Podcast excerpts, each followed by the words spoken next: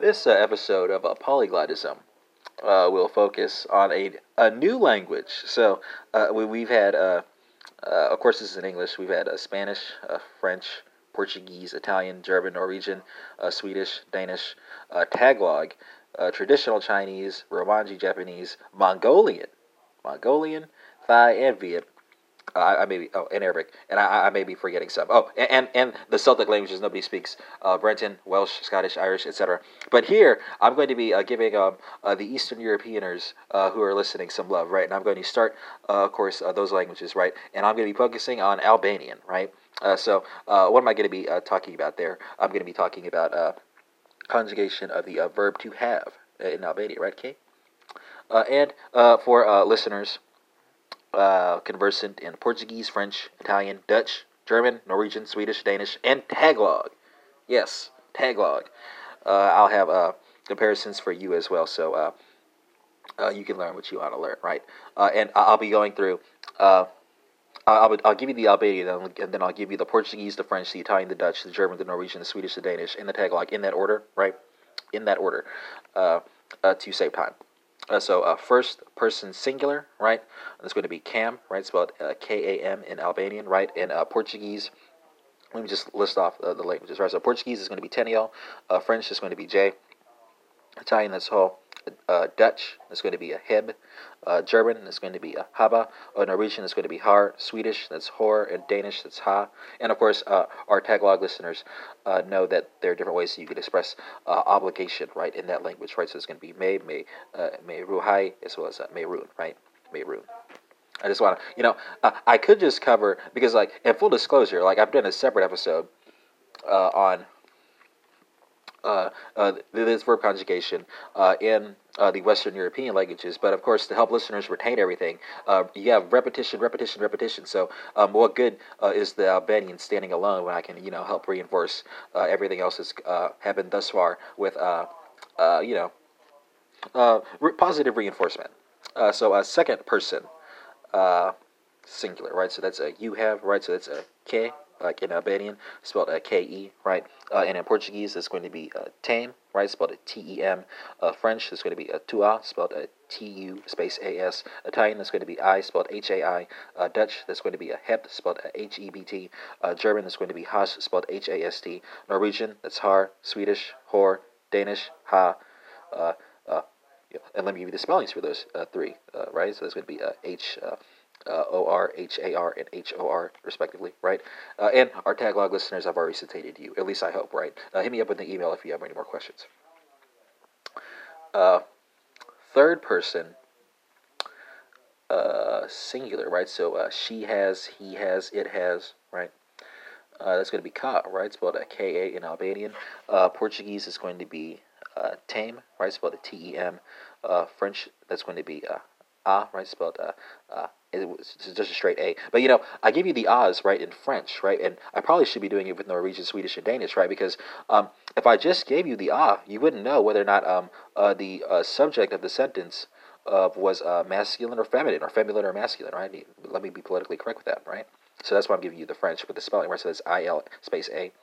Uh, Italian, that's going to be uh, spelled H A. Uh, Dutch, that's going to be uh, uh, Heft, right? Spelled uh, H E E F T.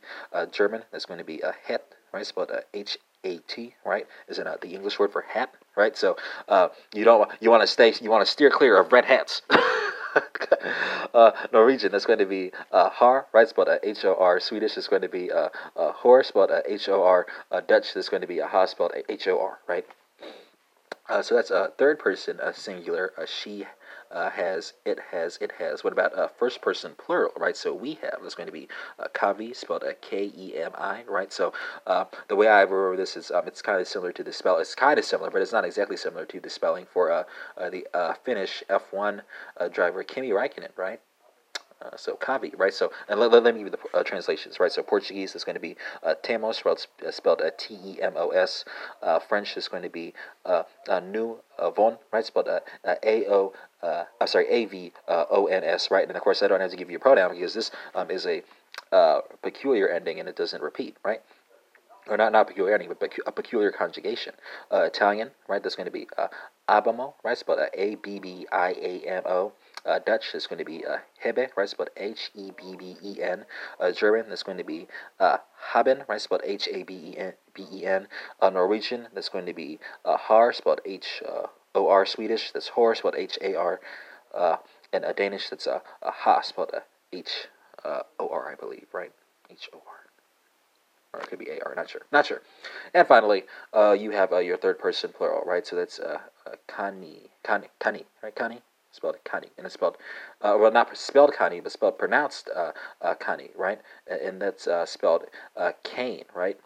Uh, K A uh, N E, right? So kind of similar to cane sugar, but uh, I, I mean, I, I I used to when I when I was a kid, I used to watch WWE, and I think they had a wrestler named Kane, so I guess that's one way you can remember it. Uh, most folks are probably not into that because it's not real. It's not real.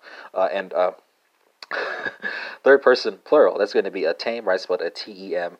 Uh, French third person plural is going to be uh, un, right? And it can be either be uh, ils und or elles und, right? So that's uh, uh, first pronoun is going to be I L S. Uh, second pronoun is going to be E L E S. Probably should reverse it uh, to be politically correct. And let me reverse it to be politically correct. Uh, it's going to be uh, E L L E S uh, or I L S, right?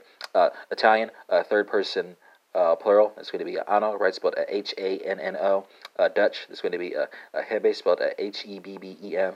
Uh, German. That's going to be uh, uh, Haben, right? Spelled H A B E N. Uh, Norwegian. Har. Swedish. Hor. Danish. Ha. Spelled respectively H uh, O R H A R and uh, H. Uh, uh, AR again, or OR again. Uh, uh, getting confused, right? And that concludes this episode of uh, polyglottism on uh, conjugation of the Albanian verb uh, to have, right, with comparisons uh, to uh, Portuguese, uh, French, Italian, Dutch, German, Norwegian, Swedish, Danish, and Tagalog. And you know what? let me throw in the Spanish here too. So what is it? Yo tengo uh, tu tienes, ella, el, tiene, uh, nosotros tenemos, pues, uh, I'm not going to do vosotros because that's just, it's wacky. And uh, it's uh, uh, ellas, uh, uh, uh, ellos tienen. Huh? So let me throw in the Spanish right there. So I hit, I hit, uh, I was 11 or 12, so something, something like that.